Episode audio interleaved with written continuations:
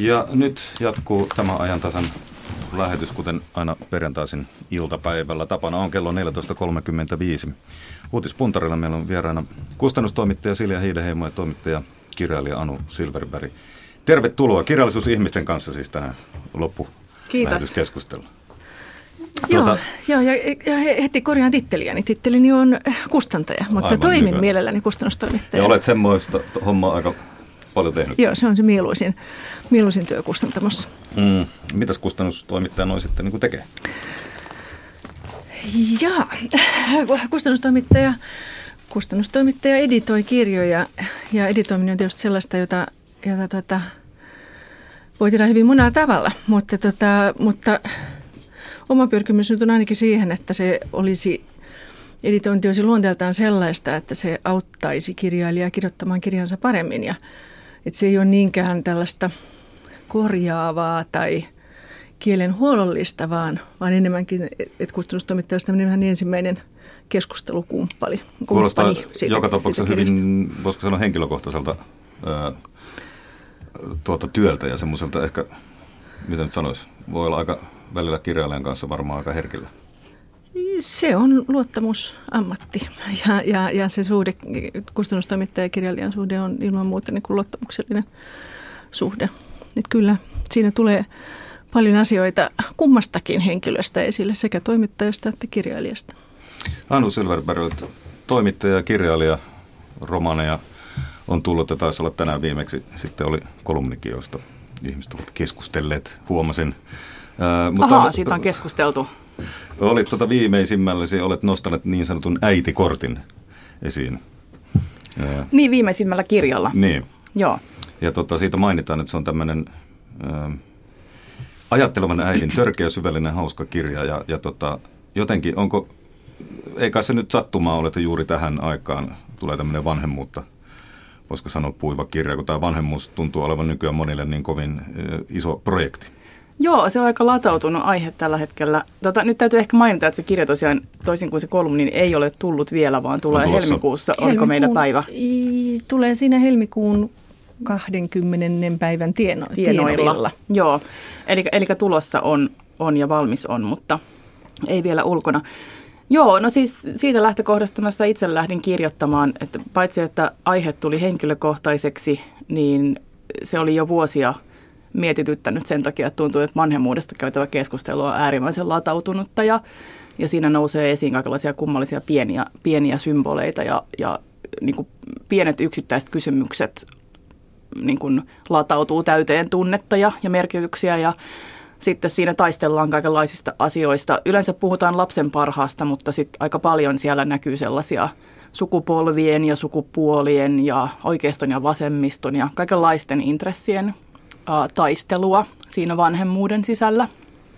Niin onhan äideistä siis yhteiskunnalla, yhteiskunnallisilla päättäjilläkin myös tuon tuosta sanottavaa, mitä äiti, mitä milloin naisten kuuluu tehdä lapsia ja kuuluuko tehdä vai... Ja, ja... Minkä ikäisenä kuinka monta, niin. missä hoitaa niitä, kuinka kouluttaa ne.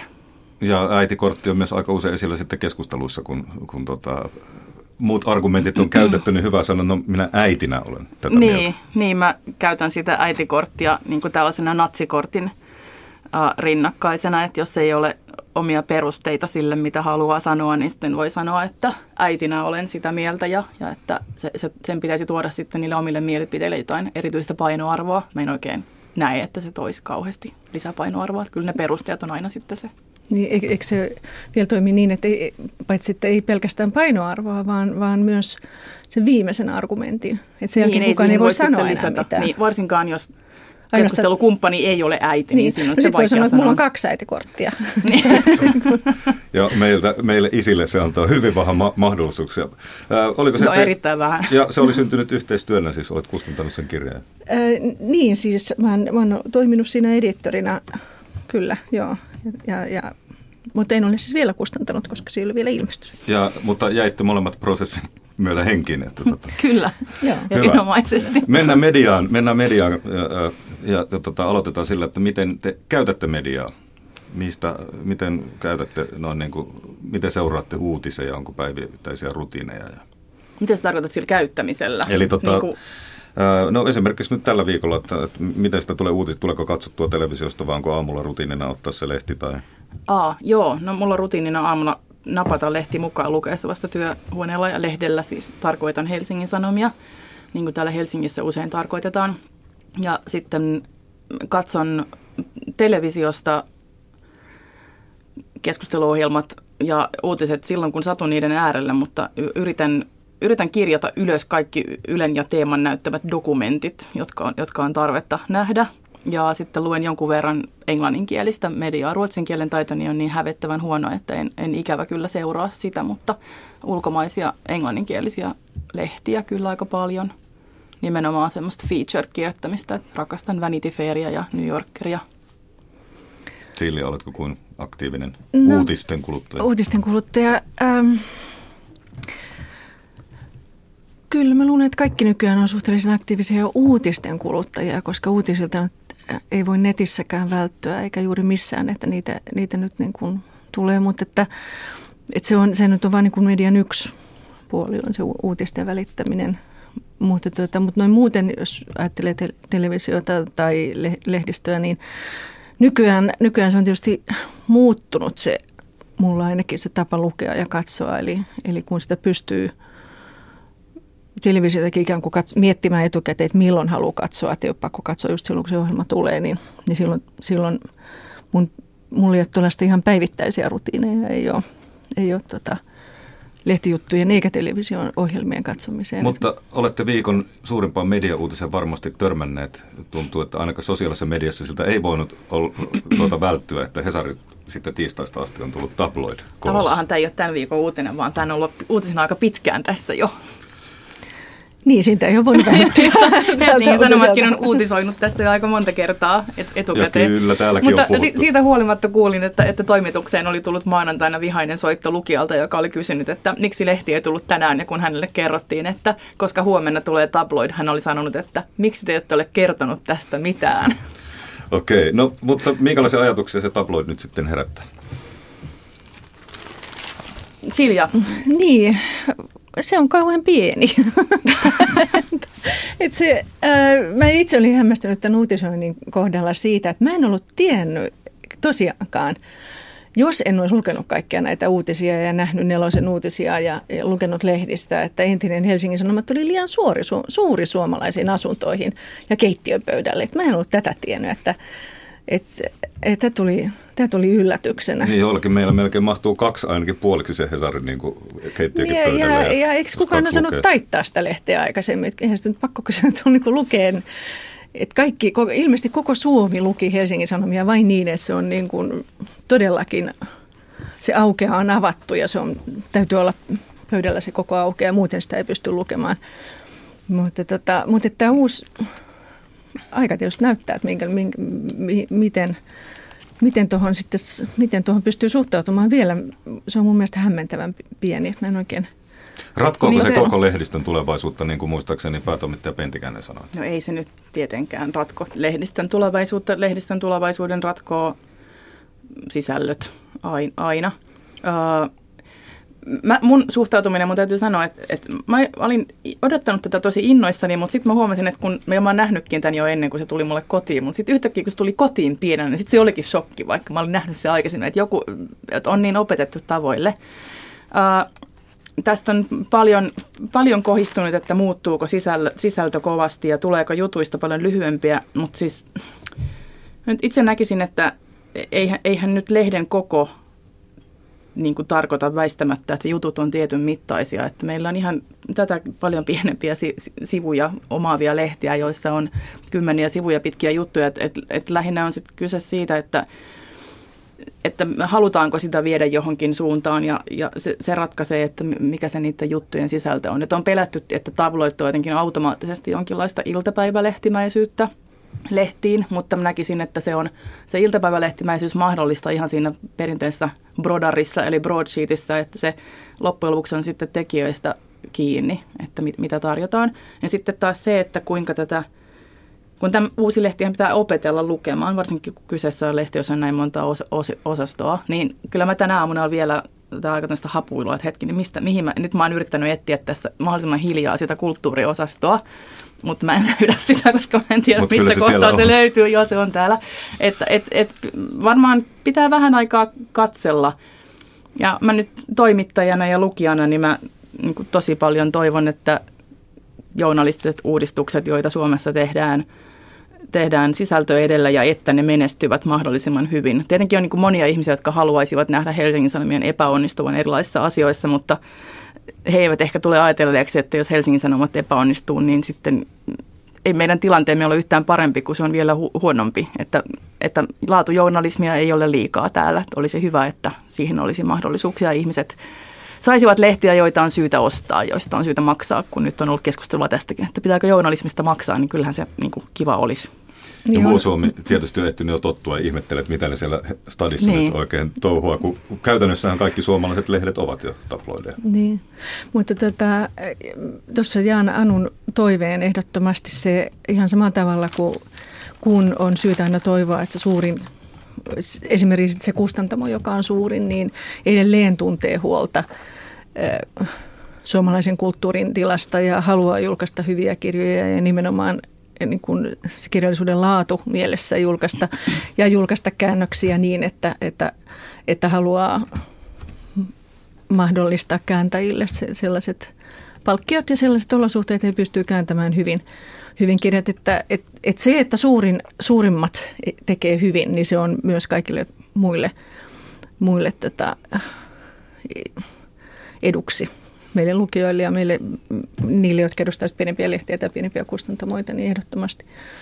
No toinenkin uutinen viikkoon löytyi juuri sen mä haluan, anteeksi, mä sanon vielä sen vielä vähän tuosta, että, että et, et lehdestä, että et kyllähän se tietysti, että kyllä mä huolestuin silloin, kun mä näin Helsingin Sanomien mainoksen, niin se kauhistutti mua, mutta toki siis se oli varmaankin harhaanjohtava mainonta, koska siinä annettiin ikään kuin ymmärtää sellainen, että, että että, tuota, että nyt kulttuuriosasto seuraa uutta, joka tarkoittaa tietysti sitä, että pyritään olemaan trendin harjalla, suosittelee eli puffaa ja mm. hirvittävän, ja, ja, ja sitten sanottiin, että seuraa niitä, niitä kirjallisuuden lajeja tai niitä, niitä taiteen lajeja, joita, josta suuri yleisö on kiinnostunut. Eikö taloudesta ollut myös jotain, että, että asioita, jotka koskevat niin kuin lukijan niin, omaa niin, rahakukkaroa niin, suoraan? Niin, joo, en mä kyllä halua lukea sellaista lehteä. joo, ei, ei, siis suuria talousanalyysiä mm. ei voi tehdä lukijan kukkaron perusteella. Niin. Tai, et ei se, Aika harvan meistä joka niin, tapauksessa. Niin, ja, ja tämähän on silloin niin kuin ilman muuta sitä, sitä niin kuin toivoa, että että muun muassa Helsingin Sanomat pitää sitä kulttuuri, sellaista, tai sellaista instituutiota yllä kuin kritiikkiinstituutio, koska joka, joka on aina jälkikätinen eikä etukätinen. Että jos meillä ei ole kritiikkiinstituutioita, niin silloinhan meille tavallaan koittaa sellaiset ajat, että kustannustoimien PR-osastoilla on, on ikään kuin kissanpäivät, mm. koska kaikki päätetään etukäteen, että mikä on hyvä, että me tiedetään se ikään kuin etukäteen. Ja ja taas vastaavasti kritiikki on, on ilman muuta toiminut niin, että se pyrkii lukemaan ajan kanssa ja tekemään siitä analyysin, jonka kriitikko sitten kirjoittaa ja avaa lukijakunnalle, että mistä tässä kirjassa on kysymys, mihin se sijoittuu ikään kuin suomalaisessa kirjallisuus maailmassa. Niin Viikon toinen uutinen nosti esille vähän toisenlaista, sitten myös journalismialalta toisenlaista uutista. Puhuttiin hitaasta journalismista tällaisen long play nimisen julkaisun kanssa. Eli siinä oli idea juuri se, että tai tulee olemaan, on idea se, että, että, tota, että ihan niin kuin pikaruoka on yhä suositumpaa, niin se rinnalle on tullut gourmet ja semmoinen perusteellinen ruoanlaitto ja sitten tämän tabloidutumisen niin kuin rinnalle sitten tulisi journalismiin tämmöiset pitkät jutut, jossa niin kuin ennen aikaan niin kuin oikeastaan kaikki jutut, että paneudutaan huolella, ymmärsinkö oikein, paneudutaan huolella, tehdään semmoinen juttu, jossa nyt ei aikaa ja vaivaa säästellä. Joo, eihän tämmöinen journalismi nyt siis aivan siis nyt vallan ole kuollut journalismista, ettei me nyt aivan uutta, uutta olla mm, tuomassa, jos pitkää journalismia tuomme suomalaiseen journalismiin. Mutta joo, siis Longplayn idea on ehkä poikkeuksellinen ja uusi Suomessa siten, että, että myymme siis yksi pitkä juttu kerrallaan. Eikä ei ole, ei ole lehteä, vaan myydään yksittäisiä juttuja, jotka on, jotka on, jotka on pitkässä muodossa. Yksi määritelmä, joka on ulkomailta vastaavilta lainattu, on tämmöinen, että pidempiä kuin lehtijutut, lyhyempiä kuin kirjat. No, se pituus nyt ei tietenkään voi olla koskaan journalismin se pää, pää idea, idea edellä mennään ja sitten se sisältö määrittää sen pituuden, mutta että, että ideana on katsoa syvemmälle, taustoittaa kunnolla, kertoa tarinoita. Että jos käsitellään, kun tässä nyt on uutisaiheinen ohjelma meillä, niin, niin uutisiin meidän suhde voi olla se, että se asia on voinut, voinut olla uutinen kaksi vuotta sitten ja siihen, siitä kerrotaan kunnolla taustat ja, ja, ja mennään tarinoihin sisään. Itse asiassa meidän ensimmäinen juttumme on, on hiukan sen tyyppinen, että kerrotaan, kerrotaan kunnolla taustat tarinasta, joka, joka jäi käsittelemättä aikaisemmin. Ja ja tämä on sitten, me halutaan kokeilla nyt tällaista uutta tapaa, tapaa tehdä, että sen sijaan, että tehdään kaikkien vapaiden toimittajien ja muidenkin toimittajien haaveena perusta uusi lehti, niin ei ole nyt perustettu uutta lehteä, vaan perustettu uusi julkaisu ja me tehdään yksi pitkä kunnolla taustatettu, hartaasti tehty juttu per kuukausi ja halutaan uskoa, että lukijat ovat valmiit maksamaan tällä ja tavalla per joku juttu. euroja per juttu ehkä niin. on sitten. Niin. Onko, tässä, onko, onko teillä niin, että teillä on, että se juttutyyppi myös vaihtelee? Että se voi olla ihan voi... perus, niin kuin perinteistä tutkivaa journalismia ja, ja, ja, tai sitten kerronnallisempaa. Tai, joo, joo, että me vai... ei haluta hirttäytyä genreen eikä, eikä aihepiireihin. Että siis se varmaan aika tyypillisesti tulee olemaan aika narratiivista tutkivaa tai sitten reportaasia, mutta mikään ei estä sitä, että joku teksti voisi olla vaikka henkilökohtainen essee. Joo. Vähän niin kuin vastapainoa tälle uutiskoneelle, joka on kova jauhamaan ja se tuottaa paljon niin kuin uutisia, otsikoita ja valtavasti tietoa maailmasta, mutta mm. tosiaan aika eilisen uutinen on jo ehkä unohdettu että usein. Joo, meidän tavoite on se, että, että voitaisiin pysähtyä yhden asian äärelle hengittelemään pidemmäksi aikaa. Ja, ja lähtökohtana olisi se, että nämä jutut on sellaisia, että ne mahdollisesti, niillä on esimerkiksi monta elinkaarta, kun journalismi tuppaa olemaan sellaista, että kun se juttu on nyt ulkona, niin siitä keskustellaan, sitten se unohtuu. Mutta nyt kun julkaisualusta on internetissä, löytyy sieltä helposti, koska vaan parinkin vuoden kuluttua, niin me toivotaan, että voi käydä niin, että ensimmäistä juttua me myydään nyt ja sitten kuluu jonkun aikaa ja sitten joku asia tuo sen uudestaan ajankohtaiseksi ja sillä on ehkä uusi elinkaari. Hmm. Se jää nähtäväksi. Tuota, sitten niin. kolmantena aiheena on, ehdotitte, että otetaan esille tämmöinen, jonka Suomessa ainoastaan aamulehti uutisoi, mutta oikeastaan muut ei. Enpä löytänyt sitä täältä meiltäkään. Hyvä aamulehti. Enkä tainnut löytää Hesaristakaan. mutta tota, eli uutinen meni suurin piirtein niin, että Ruotsissa on vähän eri laki kuin meillä liittyen näiden transsukupuolisten ihmisten elämään. Ja, ja tota, siellä niin kuin laki, tällä viikolla tuli laki voimaan, että tota, ei pakkosteriloida transsukupuolisia henkilöitä niin kuin on tähän mennessä tehty. Tähän mennessä Ruotsissa ja Suomessa on voimassa laki, jonka mukaan sukupuoltaan korjaavien henkilöiden on oltava steriloituja tai muuten lisääntymiskyvyttömiä. Miksi tämä on mielestäni niin tärkeä uutinen ja ansaitsee on, tulla niin, huomatuksi. Tuossa on ensinnäkin tietysti tuossa uutisen otsikossa on vähän harhaanjohtava sana on toi pakko sterilisaatio, Aivan. että pakkosterilisointihan on tehty Ruotsissa ja Suomessakin tehty muun muassa mieli, mielisairaille, jotka määriteltiin mielisairaaksi, että se on oikeasti siis pakotettu sterilisaatio. Tuossa se ei ole ihan niin, vaan siinä on se, että jotta saisi tämän leikkauksen, niin on täytyy, hoidon. tämän mm. hoidon, mm. niin täytyy todistaa, että on tehnyt myös sterilisaation. Ehtosterilisaatio. Eh, eh, niin. Okei, okay, niin. miksi se on, mutta miksi tämä on niin tärkeä asia tuoda esille ja julkiseen keskusteluun? No ensinnäkin tuohon on aika outoa, että meillä on edelleen tällainen, tällainen laki, joka, joka pakottaa. Se on ihmisoikeuskysymys. Niin, ihmisoikeuskysymys ehdottomasti ja, ja, ja siinä on niin kuin, että, että miksi, juuri tämä, miksi juuri he ovat, että tästä taas näkyy tietysti se äityyden mm. ja isyyden miten, miten niin kuin hankala se on meille. Että aina löytyy joku kohta kuitenkin koko ajan, että me, kyllä me halutaan se määritellä, että kuka saa olla vanhempi ja kuka saa olla äiti, kuka saa olla isä. Että tässä tapauksessahan vielä ihan täysin tiedetään, ketkä ovat äiti ja isä, että, ei se nyt luulisi olevan niin outoa ja hankalaa. Joo, että niin kuin me tänne vanhemmuusteema edellä tultiin, niin siis siksi, siksi valitsimme tämän aiheen ja sit siksi, että tämä on aika, aika iso ihmisoikeuskysymys, joka nyt jostain syystä kiinnostaa Suomessa vain aamulehteä. Mutta siis onhan se niin kuin hiukkasen omituinen kysymys, jos sitä rupeaa miettimään oikein, että, uh, että miksi on pidetty niin tärkeänä Suomessa sitä, että kun sitten nämä perustelut tätä niin kuin Ruotsin mallia vastaan on täällä sen tyyppisiä olleet, että sitten hän voisi käydä niin, että – juridisesti sukupuoleltaan mie, mieshenkilö olisi synnyttänyt tai että, että ennen sukupuolen äh, korjausleikkausta tai jotain muuta hoitoa, niin, niin miehen kehoon syntynyt voisi ottaa vaikka siittiöitään talteen ja uuden naisystävänsä kanssa tehdä sitten niillä lapsen, että, että tämä täytyy kaikin keinoin estää. No, herää kysymys, että miksi, miksi se täytyy kaikin keinoin estää?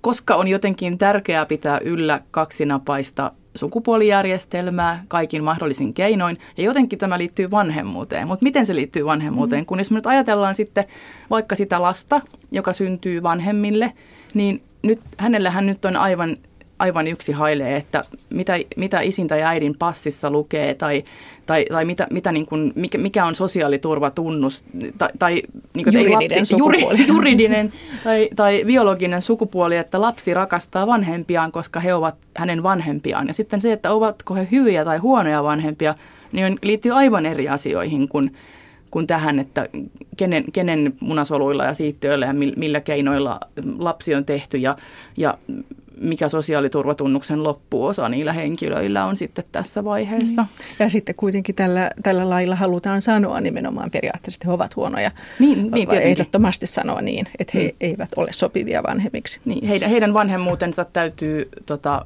estää kaikin keinoin. Nämä on vaikeita asioita meille mediassa, mutta onhan ne vaikeita sitten myöskin lainsäätäjille erityisesti, koska tässä no näköjään. on kai se pelko, että, että, että tuota, mitä tahansa sitten, että argumentti usein ollut, että tähän sitten johtaisi anarkiaan. Ja, ja eikös, kun käsiteltiin tätä samaa sukupuolta olivien ihmisten avioliitto-oikeutta, niin tota, yksi argumentti ollut, että no kohta mennään naimisiin vaikka sian kanssa. Se oli se kuuluisa erään kansanedustajan argumentti. Tämähän mm. keskustelu, tai nämä argumentit tuodaan esiin, nämä pelot jostakin aina nousevat, kun puhutaan näistä asioista. Niin, Eikö? Niin on hauska tapa siis muotoilla väitteitä juuri toi, että, että tota, jos minun kantani ei, ei ole se oikea, niin silloin, tai jos niin ei toimita kuin minä, olen, kuin, kuin minä tahdon, niin silloinhan sitä seuraa anarkismia, anar, anarkismia täyskaaosia. Voisi olla vielä parempi, jos sanoisin, että äitinä olen sitä mieltä, että jos ei tehdä niin kuin haluan, niin seurauksena on anarkismi. Niin. Tässä on myös ylipäätään tämän tyyppinen argumentaatio, puhuttiin lehdistöstä äsken, että, että sehän on niin kuin sellainen pieni huolestuttava piirihän lehdistössä on ollut, että aika monet jutut pyrkii nykyään – ikään kuin kiertymään aina yhden henkilön tai, tai yhden henkilön omien tuntemuksien ympärille. Tai että on se mm. sitten äitikortti tai joku muu, että koska minusta tuntuu tältä, niin silloin tämä on yleisesti totta. Ja tämähän ei ole kauhean mielenkiintoista journalismia eikä myöskään kauhean mielenkiintoista argumentaatiota, mutta vaikka totta kai sitä haluaa aina kuulla, mitä yksittäiselle ihmiselle kuuluu. Mutta tästä kohtaa laitetaan pisteet siis aamulehdelle, joka, joka to, tota, havaitsi Ruotsissa merkittävän la, lain muutoksen. Kyllä, here, here. Teidän alanne liippaa yksi viikon uutinen. Se on se, että kerrottiinko eilen, että Anna Bajars, hänessä tulee Gummeruksen kustannusjohtaja ja ja tuossahan oli kirjallisuusalalla pieni kohu hänen liittyen aikaisemmin, jolloin hän sitten lähti VSUista jonkunnäköisen kohusaattelemaan. Miten siinä, minkälaisia ajatuksia tästä? Ähm, Onko tuolla nyt kirjallisuuspiirit ikään kuin äh, kohisevat? Ja... Mä luulen, että kirjallisuuspiirit toivottaa Annan tervetulleeksi takaisin ja, ja tota, siinäkin kohussa näkyy sellainen puoli, että, ja erityisesti kustannusalaan, kustannusmaailmaan liittyvissä kohuissa, että eihän kustantamon asioista tai niistä asioista, mitä joita, kirja, joita kirjailijoiden kanssa keskustellaan, niin ei niistä puhuta julkisuuteen, eikä kustantamot yleensä, eikä niiden kustantamoiden edustajat avaudu työtavoistaan tai ju, juurikaan, että että yleensä kun kustantamoista kohistaan, niin silloin ei sitä yleensä koko totuutta tiedetä, niin kuin tietysti mm. monissa muissakin työpaikoissa on. Ja tässä on varmasti myös semmoinen, semmoinen keissi, josta, josta tota emme tiedä, mutta mutta kuitenkin viikon... Hänhän oli ennen kummeruksesta takaisin, palasi, palasi entiseen työpaikkaan siellä. Siellä ollaan varmaan iloisia. Kiitoksia vieraat. Kustantaja Sille Hiideheimo ja toimittaja kirjailija Anu Silverberg. Tämä oli tämän viikon uutispuntari. Kiitos. Ajan tasassa ja voisi mainita tähän loppuun sen verran, että maanantaisin on aamupäivän lähetyksessä kello kymmeneltä tapana suorassa linjassa keskustella ja Maanantaina keskustellaan viime päivinä vellonneesta rasismikeskustelusta. Eli keskustelussa on sanottu, että suurin osa meistä suomalaisista kyllä vastustaa rasismia, mutta esimerkiksi julkisella paikalla tapahtuviin solvauksiin suhtaudumme kuitenkin välinpitämättömästi. Miksi me siedämme tällaista syrjintää ja pelkäämme puuttua rasistisiin puheisiin, miten lisätä suvaitsevaisuutta. Näistä siis maanantaina kello 10.03 lähtien ajan tasassa. Jari Mäkäränen kiittää seurasta tältä osin. Nyt kello tulee 15 aikamerkin ja Yle Uutisten aika.